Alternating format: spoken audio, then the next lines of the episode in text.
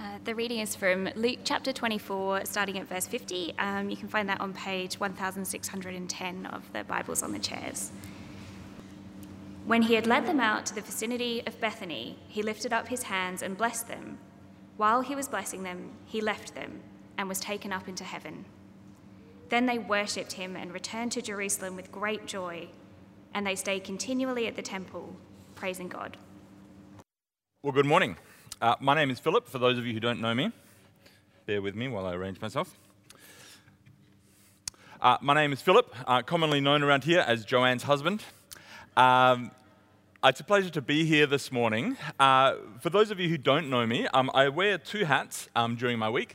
Um, I'm a GP, I do that part time, um, but I'm also at, studying at the Bible College of South Australia. I'm working on my PhD there and have been for some time because part time PhDs take forever. Uh, now, over the school holidays, uh, our kids have been having some sleepovers um, at, at the grandparents' house. Um, they love it, grandparents love it, we really love it. And uh, Joanne and I, we took the opportunity uh, the other night to go and catch a movie at the cinema. That, that's the whole story. I'm just gloating. And we can see all the parents out there. uh, no, there is more to it. Um, we saw a movie called Everything Everywhere All at Once. Uh, now, I'm going to highlight at the outset here this movie won't be to everyone's taste. Uh, but it's, it's an absurdist take on nihilism, um, where Evelyn, a, a, completely unremarkable Chinese American immigrant, uh, she runs a laundromat, she falls afoul of the tax office. Uh, she's struggling with family relationships with her husband and father and her daughter. And she gets in touch with the, all of the alternate versions of herself in parallel dimensions. It's a bit wacky.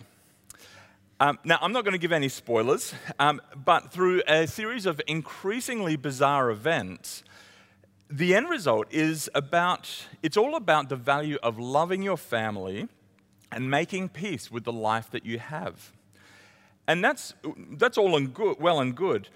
But the conclusion doesn't come from partic- any particular source of meaning. Uh, it's from complete nihilism, from the conclusion that nothing matters, there is no meaning, so we've just got to make the most out of what we have. Now, I genuinely like the movie, um, and it does have some uh, positive conclusions, but the road it takes to get there couldn't be more at odds with the Christian worldview. And I can't help but wonder if meaning in life that's derived from, that, from the conclusion that there is no meaning is destined to ultimately fail for lack of a firm foundation. So, with that in mind, uh, we're going to be talking about the resurrection of Jesus this morning. Um, we're piggybacking on to the end of our Luke series, just with these last few verses uh, with the ascension to kind of kick us off. But to start with, I've got a few questions for you to think about briefly. What is the, rev- the resurrection good for? Like, why does it actually matter? And why are we looking at it for three straight Sundays after Easter? So, two of them before Easter, but here we are. Now, if I, if I took answers from the congregation, um, I suspect I'd get a few different perspectives, quite a few probably, uh, because the resurrection, it's a really big topic. Uh, and frankly, it's, it's enormous enough to deserve a whole series on its own. So we're only going to be touching on a, on a few aspects of it today. Now, unfortunately, uh, we've had a bit of a habit of underselling the, the resurrection um, in recent history it's been just a bit too easy for the, uh, the church to just basically tack it on on the back end of our focus on the cross. Not because we don't value it, but because it just gets overshadowed. Now, I recall um, when I first started my master's at Bible College of South Australia some years ago, we had a particular theology textbook um, by a guy called Erickson. Now, the Erickson textbook, it wasn't too bad in most respects, not exactly an invigorating textbook in a text of over a thousand pages, how many pages do you think he eh, designated for the resurrection? One measly page. I'm very happy to report that we no longer use Erickson at Bible College of South Australia. Uh, all right, so today we're going to be thinking about the resurrection more specifically. And we're going to be thinking about how the resurrection should shape our thinking and our lives. And see if we can develop a firmer foundation for meaning than Evelyn and her nihilism. Please observe here, my notes are longer than one page. Uh, a couple of disclaimers. Um, first of all, I'm, I'm speaking here with the assumption that the resurrection happened, that Christ physically rose from the dead. Uh, there's uh, many new faces amongst, uh, amongst us today. Lovely to have you here. If this is a question for you, there's, there's lots to be said about that. Is, there evidence that Jesus rose from the dead? Uh, how do we know that? If that's a question for you, absolutely pursue it. Um, it's a question that has answers and it, and it should be answered for you. But for today, what we're talking about is with that assumption that it did happen, that it was real and physical, and we're going to talk about the ramifications of it. So, in a little while, I'm going to get Sarah back up here uh, to read to us from uh, some sections from uh, 1 Corinthians chapter 15. But first, let's take a look at these last few verses of Luke. Now, it's actually kind of easy for us to let uh, those last few verses pass by without a lot of thought. Like, it's pretty brief. Most of us are quite familiar with the idea of the ascension. Uh, basically, after Jesus was resurrected, he hung around for 40 days, did some pretty cool stuff, and then went off into heaven. It's like the final scene of a movie, right? Uh, all the d- drama has been resolved, the protagonist rides off into the sunset, credits roll, directed by Steven Spielberg. But it turns out the ascension isn't just a happy ending. Or, in fact, it's not even the ending at all it's a major element of Christ's work. Now, we could happily spend hours talking about the ascension, uh, or at least I'd be happy. The creche workers might not be. Um, but this morning, I'm just going to pick up on a few key points to help us think about the resurrection. First of all, the manner of the ascension is really important for us. Um, in verse 51, there, it tells us that he left them and was taken up into heaven. Now, do you see the bit where it says he unzipped his now unnecessary body, uh, stepped out of it, and in, ascended into heaven as a pure spirit that he is, uh, leaving behind a crumpled man suit with instructions for the disciples on how to dry clean it? Uh, no, that's not there, um, obviously, uh, because he actually ascended physically, didn't he? In the flesh, he was taken up into heaven. So at Christmas, we celebrate the birth of Jesus, um, which we call the incarnation. So God the Son entered into history by being born as a human in the flesh. So if we fast forward 30 something years, we see that the incarnation, it didn't stop with the ascension. He didn't leave his humanity behind, nor will he in the future. We actually get a little bit more uh, detail if we were to flick over to Acts chapter 1. Um, as you know, the Gospel of Luke and the book of Acts, they're written by the same guy. They're basically part one and part two. And Luke, the author, he considered the ascension important enough to include it in both the end of Luke and the beginning of Acts. Uh, and in Acts 1, he adds in a couple of extra details. Um, Brian can put it up on the screen for us, but listen to verses 10 and 11 of Acts chapter 1. So Jesus has ascended into heaven. He's, they've gone up, uh, uh, he's gone up into, this, uh, into heaven. Let me read. They were looking intently up into the sky as he was going, when suddenly two men dressed in white stood beside them. Men of Galilee, they said, why do you stand here looking into the sky? This same Jesus who has been taken from you into heaven will come back in the same way you have seen him go into heaven.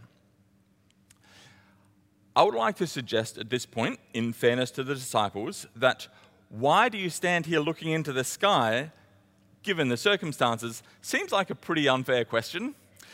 Uh, I think any of us would be still staring, standing there staring at the sky, but that's a digression. The point is that he was taken into, into heaven physically, and so too will he return in the flesh as God incarnate. Now, there's a lot we could say about the ascension. Um, about Christ reigning from heaven as the promised Messiah, um, about him presenting himself as sacrifice for us in the heavenly tabernacle that we see in the book of Hebrews, or about him sending the Holy Spirit to dwell in his people. But the main takeaway for us today, uh, for our t- purpose today, is that if Christ ascended bodily and will return bodily, then the resurrection matters. It wasn't temporary, it wasn't a brief stage that could be discarded once it served its purpose. It, is, it was and is forever. So the ascension, amongst many other things, shows us that the resurrection matters because Jesus is still the resurrected Jesus. So, with that being the case, how should we think about the resurrection? Uh, once again, this is a big question that does deserve its own series of sermons. By the way, if you're interested in a series of sermons, please put your notes on, uh, you, uh, indicate that on a, a, slip, and you know we'll, we'll make Cam do it. Uh, but today, what I want to do, um, I want us to think about how the resurrection shapes uh, how we see the world, um, how it should shape the way we live our lives. And for this, we're going to turn to 1 Corinthians, uh, to chapter fi- uh, 15. Sarah's going to come up and read. It's a very long chapter. We're just going to read a few excerpts from it. Um, thanks, Sarah. Uh, so that's 1 Corinthians starting at verse 20, which you can find on page 1747. But Christ has indeed been raised from the dead, the first fruits of those who have fallen asleep. For since death came through a man, the resurrection of the dead comes also through a man. For as in Adam all die, so in Christ all will be made alive, but each in turn. Christ the firstfruits, then when he comes, those who belong to him. Then the end will come, when he hands over the kingdom to God the Father, after he has destroyed all dominion, authority, and power. For he must reign until he has put all his enemies under his feet. The last enemy to be destroyed is death for he has put everything under his feet. Now, when it says that everything has been put under him, it is clear that this does not include God himself, who put everything under Christ. When he has done this, then the Son himself will be made subject to him who put everything under him, so that God may be all in all. And then moving down to cha- uh, verse 42. So will it be with the resurrection of the dead. The body that is sown is perishable, it is raised imperishable. It is sown in dishonor, it is raised in glory. It is sown in weakness, it is raised in power. It is sown a natural body, it is raised a spiritual body. If there is a natural body, there is also a spiritual body. So it is written the first man, Adam, became a living being, the last Adam, a life giving spirit. The spiritual did not come first, but the natural, and after that, the spiritual. The first man was of the dust of the earth, the second man is of heaven. As was the earthly man, so are those who are of the earth. And as is the heavenly man, so also are those who are of heaven. And just as we have borne the image of the earthly man, so shall we bear the image of the heavenly man. I declare to you, brothers and sisters, that flesh and blood cannot inherit the kingdom of God, nor does the perishable inherit the imperishable. Listen, I tell you a mystery. We will not all sleep, but we will all be changed. In a flash, in the twinkling of an eye, at the last trumpet. For the trumpet will sound, the dead will be raised imperishable, and we will be changed. For the perishable must clothe itself with the imperishable, and the mortal with immortality. When the perishable has been clothed with the imperishable, and the mortal with immortality, then the saying that is written will come true Death has been swallowed up in victory. Where, O death, is your victory? Where, O death, is your sting? The sting of death is sin, and the power of sin is the law. But thanks be to God, He gives us the victory through our Lord Jesus Christ. Therefore, my brothers and sisters, stand firm. Let nothing move you. Always give yourselves fully to the work of the Lord, because you know that your labour in the Lord is not in vain. Thank you, Sarah. Okay, so even from the bits that we've read there, clearly there's an awful lot going on in this chapter. Uh, but it's going to help us with our question about how we should think about the resurrection. So, our first question to ask is why does Jesus' bodily resurrection matter? Now, we've seen in the last few weeks uh, that Luke was at, at, pains to show that his resurrection was entirely physical, um, that the ascension, and the ascension shows us that it wasn't temporary. So, why does it matter so much? Now, it's quite common uh, for the resurrection to be treated as a proof, um, a proof that Jesus really was who he claimed to be. Uh, the resurrection was the grand finale, the, the most spectacular miracle, the great supernatural act which proved who Jesus was. Now, that's all entirely true. Uh, but if we leave it at that, I think we'd actually have a fairly impoverished view of the resurrection. There's a lot more to it than that. Um, you might have also heard it talked about in the sense of it was proof that Christ's work on the cross was effective that uh, the resurrection showed that the sacrifice of the cross was effective and that Jesus had provided redemption for his people and that he himself was vindicated. Now, once again, that's all entirely true. But resurrection is more than just a mark of authenticity for the cross, like it was some sort of a, a cosmic receipt for what had been done. It's not less than that, but it's certainly more than that. Now, instead, the Bible shows us that the resurrection, uh, it's not just that receipt for the cross, it's actually what the cross paid for. So let's have a look at few, a few details in 1 Corinthians 15, and we'll spell this out a little bit. Now, first of all, you'll note that the name Adam comes up a few times in this chapter. Um, first in verse uh, 22, then later from verse 45. To start with, Adam and Jesus are being contrasted in verses 21 and 22. Where Adam is associated with death, Christ is associated with life and resurrection. But later in the chapter, it isn't just a direct contrast, is it? Uh, there's actually some equivalence between them, and Jesus is referred to as the second Adam and the last Adam. So, what's going on with all these Adams? Paul isn't referring to Adam here just as an individual. Uh, just, you know, the one guy that happened to be at the front of the line in the creation queue. Uh, Adam, as the ancestor of everyone, stands here as the representative of humanity. Uh, because what he did affected all of humanity to come. Now, verse 21 tells us that death came to humanity through one man, Adam, because his sin brought God's curse and judgment on all of humanity. Now, and that's exactly what we read in Genesis 3 as well, isn't it? That uh, God punished Adam and Eve for their sin, and he ejected them from the garden so that they would no longer have access to the tree of life. So, as the progenitor of humanity, as the, the representative of the first of humanity, Adam sinned and that resulted in death and judgment for everyone. Now, in this sense, that contrast with Jesus is pretty obvious, isn't it? Adam brought sin and death to all of humanity, but Jesus' death and resurrection brings life to all of those who trust in him, right? It's a fairly straightforward contrast. But there's more to the Adam business than that, isn't there? Because as well as the contrast, Jesus is also called the last Adam. There is some kind of equivalence between them. So, what is it? Well, it comes down to, G, to Adam, sorry, being the representative of humanity and setting a path for everyone that would follow, that everyone that would come after him.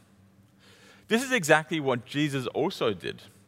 Uh, and over in Romans uh, 5, verse 14, Paul explicitly states that Adam was the pattern or the type of the one to come, Jesus. But where Adam brought death, Jesus brought life. So Jesus is like Adam because he fundamentally and permanently altered humanity for all that would follow him. And he is the last Adam because he would bring humanity into its final, perfect, eternal state. Uh, more on that in a bit, though. So, what does the last Adam have to do with the resurrection then? Well, it's right there for us in verse 20 and again in verse 23, where Paul talks of Christ's resurrection as the first fruits. Now, first fruits, you may recall, um, it's a particular term used in the Old Testament for an offering to, the, to be brought before the Lord. Uh, in Leviticus 23, it describes the instruction to the Israelites to bring the very first sheaf of grain that's harvested in any season as an offering to God. So the first fruits, it's the first of the harvest, but it also represents the whole of the harvest. So too with Christ's resurrection, Paul tells us. Christ is the first to be resurrected, but as the last Adam, the representative of humanity, we know that those who come after him will likewise be resurrected. So, one of the main topics uh, in 1 Corinthians 15 is the discussion of what kind of body will be our resurrection body. Now, the answer Paul gives to that is more conceptual than concrete, and we're actually going to sidestep some of the details to here uh, today because it's a little bit involved. Um, but we're going to take a few key points from it. Now, first of all, where these resurrection bodies are, where, so where our original bodies are perishable, are weak, I've got an awful back, I can attest to being perishable and weak. Um, our resurrection bodies, however, will be imperishable and glorious. The, there's an easy mistake to be made here, though. Paul talks about spiritual bodies a few times there, doesn't he? And it might be tempting to think that uh, when he talks about a spiritual body, he might be talking about something that's immaterial, about um, as though we would just be plain floating spirits freed from physicality. Now, that's not at all what he means. Uh, remember, these are still bodies that he's talking about. They're physical by definition. And we know that because we've seen one of these resurrection bodies in action already Jesus' body, who could be touched, he could eat and drink. And remember the empty tomb. This body isn't a brand new body with the old body cast aside, it's a transformation, a dramatic transformation of the old body. So, a spiritual body here is still a physical body, but it is empowered and characterized by the work of the Holy Spirit. It's, the, it's in the image of the risen Christ who is presently in heaven waiting for, uh, awaiting his return. So there's a snapshot of the resurrection. Jesus Christ, having died on the cross on Good Friday, he was resurrected into new life on Easter Sunday into a transformed and glorious resurrection body. And as the last Adam, his resurrection is the beginning, it's the model, and it's the guarantee of that same resurrection for all of those who turn to him, the people of the risen King. Now, it'd be understandable at this point to wonder if maybe this is all just a bit academic. Uh, on one hand, Jesus' resurrection happened something like 2,000 years ago, and on the other hand, our own resurrection bodies um, still await us at some unknown point in the future. It's like my kids. Uh, who have a habit of bounding into our room first thing on, say, a Monday morning and asking what we're going to be having for dinner the following Saturday. They're very keen to know the answer, but it really does make no difference at all to their life. Now, also, planning that far ahead in our family is frankly laughable, but that's beside the point. Uh, so, why is the resurrection business so important to us now? it's going to help us at this point to zoom out um, and to look at the big picture. When God created Adam and Eve in the garden, their fall into sin, it wasn't some unforeseen complication. Um, Adam and Eve in the garden, it was never supposed to be the endpoint of humanity and creation. Now, remember we talked about briefly uh, Romans 5:14 that Adam was the pattern of the one to come, Jesus. Jesus coming into the world was always on the cards. Because Christ didn't come into the world only to fix it back to its original state. Um, it wasn't some cosmic control alt delete and reboot the whole system and see if it works again. Jesus didn't come into the world only to correct what was broken by sin. He came to perfect what was incomplete and immature. So, the focus of the resurrection, it's not just on the women finding the tomb empty early on Easter morning. And it's not on the hilltop outside Bethany 40 days later when Christ ascended into heaven. As the last Adam, as the first fruits of the new creation, the focus of resurrection is on Revelation 21 and 22, where we see the resurrected Christ reigning over his resurrected people in the new creation forever and ever. This is the goal of all of creation. This is the purpose, and this is its destiny that Christ's work is bringing about. So when we see the resurrection, we see a new creation that's breaking through, and we can see our place in it as the people of the risen King. This is the great drama that's playing out on the grand stage of history, the great stage of creation, that God, through, his work, through the work of His Son and the Holy Spirit, is bringing into fruition. We started this morning talking about Evelyn and her alternate selves across the multiverse. Now, she concluded that there is no meaning, so we need to make meaning for, uh, from those around us. But the resurrection of Jesus Christ shows us our place in the great story. It shows us that not only that the universe ha- does have meaning and purpose, but that it has a meaning and purpose given to it by its creator, Jesus Christ who invites us to take part in it. It is a great and beautiful thing to see our place in that story through Jesus Christ, our Lord and risen Redeemer.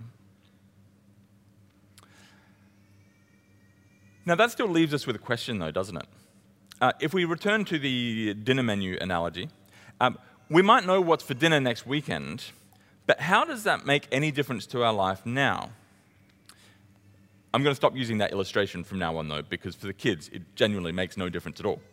Uh, but for us, what, what does it mean to live in light of the resurrection? Paul certainly thinks it makes a difference.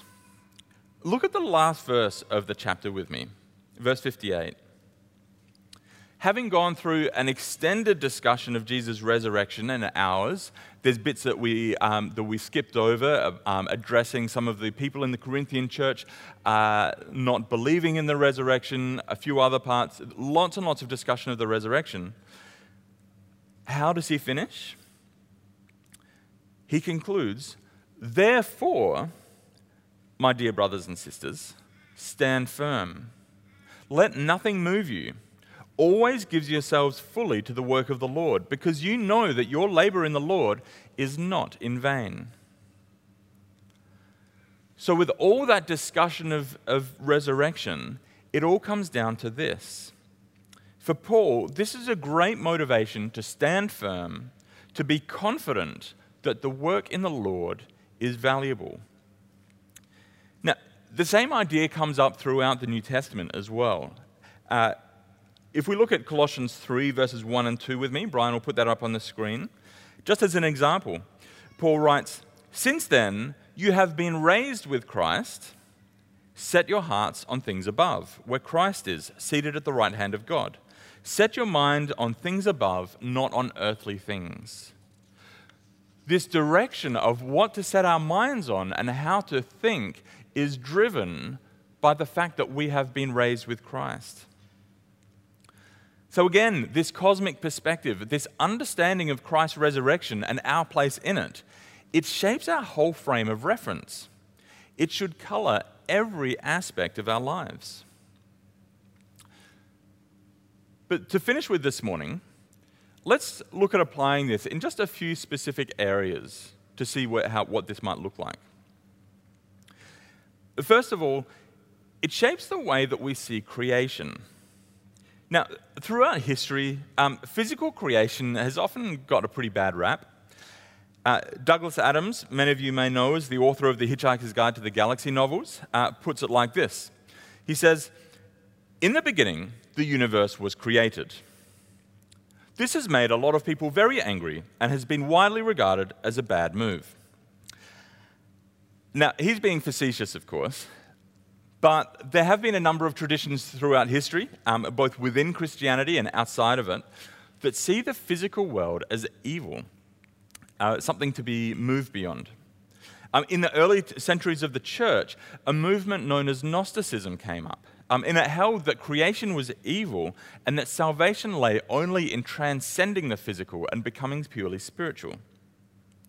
Now, while church fathers such as Irenaeus of Lyon, um, they dedicated themselves to battling these sort of views, the echoes of it have persisted throughout the centuries. But the resurrection, the resurrection tells us that that sort of an idea, it's bankrupt. Jesus has redeemed his people not into disembodied spirits, but into a physical new creation of which he is the cornerstone and the firstfruits. The resurrection tells us that just as, Jesus, just as God declared creation to be good in Genesis 1, the new creation is very, very good. It is part of who we are to live in creation, to be caring for it as part of our, of our mandate from the beginning. Just like our bodies, creation may be tainted and subject to decay, but it isn't de- destined for annihilation, it's destined for spectacular redemption and renewal. So, as humans, redeemed and belonging to the true and perfect human, Jesus Christ, let's take that creation mandate seriously in caring for it. Whether it's in our own personal habits and lifestyle, uh, what we advocate for, or how we engage with politics, let's follow Christ's lead who showed us that creation is of great worth. The resurrection, it should also move us to kingdom work, to ministering to those around us. That last verse of uh, 1 Corinthians 15, it speaks volumes, doesn't it? Always give yourselves fully to the work of the Lord, because you know that your labor in the Lord is not in vain. It isn't in vain because we know that we have a sure hope in Jesus' resurrection and our own. Our work is for a purpose that under God will flourish in resurrection life. So, as children of the resurrection, as the people of the risen King, let's serve each other gladly in the knowledge that what we do, whether it's setting up for church, whether it's teaching in a kids program, caring for those who need care, sharing the gospel with those around us, none of these things is in vain. But finally, we also have a message of hope.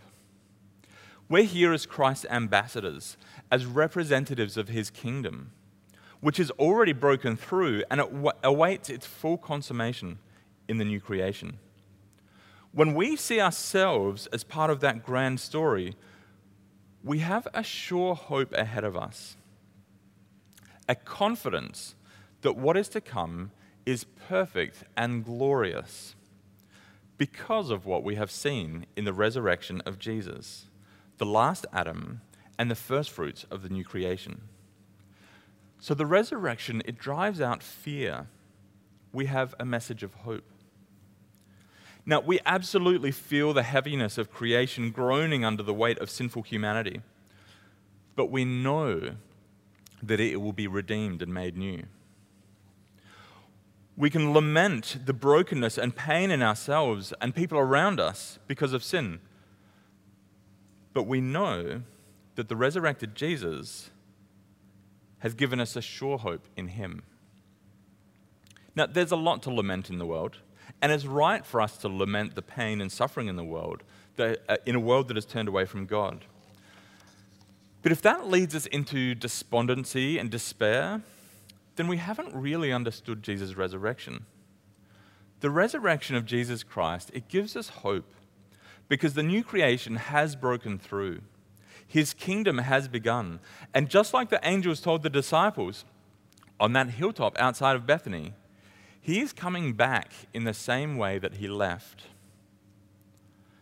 So, with that message of hope, that clear picture of our place in God's great drama, I think the only appropriate way to finish is to offer praise to our resurrected Lord.